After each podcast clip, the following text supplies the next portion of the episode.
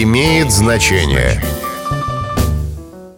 Здравствуйте, с вами Михаил Кожухов. Попробуем разобраться, откуда пошло выражение «в ногах правды нет». Сейчас употребляется как шутливое приглашение сесть. Есть несколько вариантов происхождения этой фразы. По первой версии, сочетание связано с тем, что в 15-18 веках на Руси должников жестоко наказывали – били железными прутьями по голым ногам, добиваясь возврата долга, то есть правды.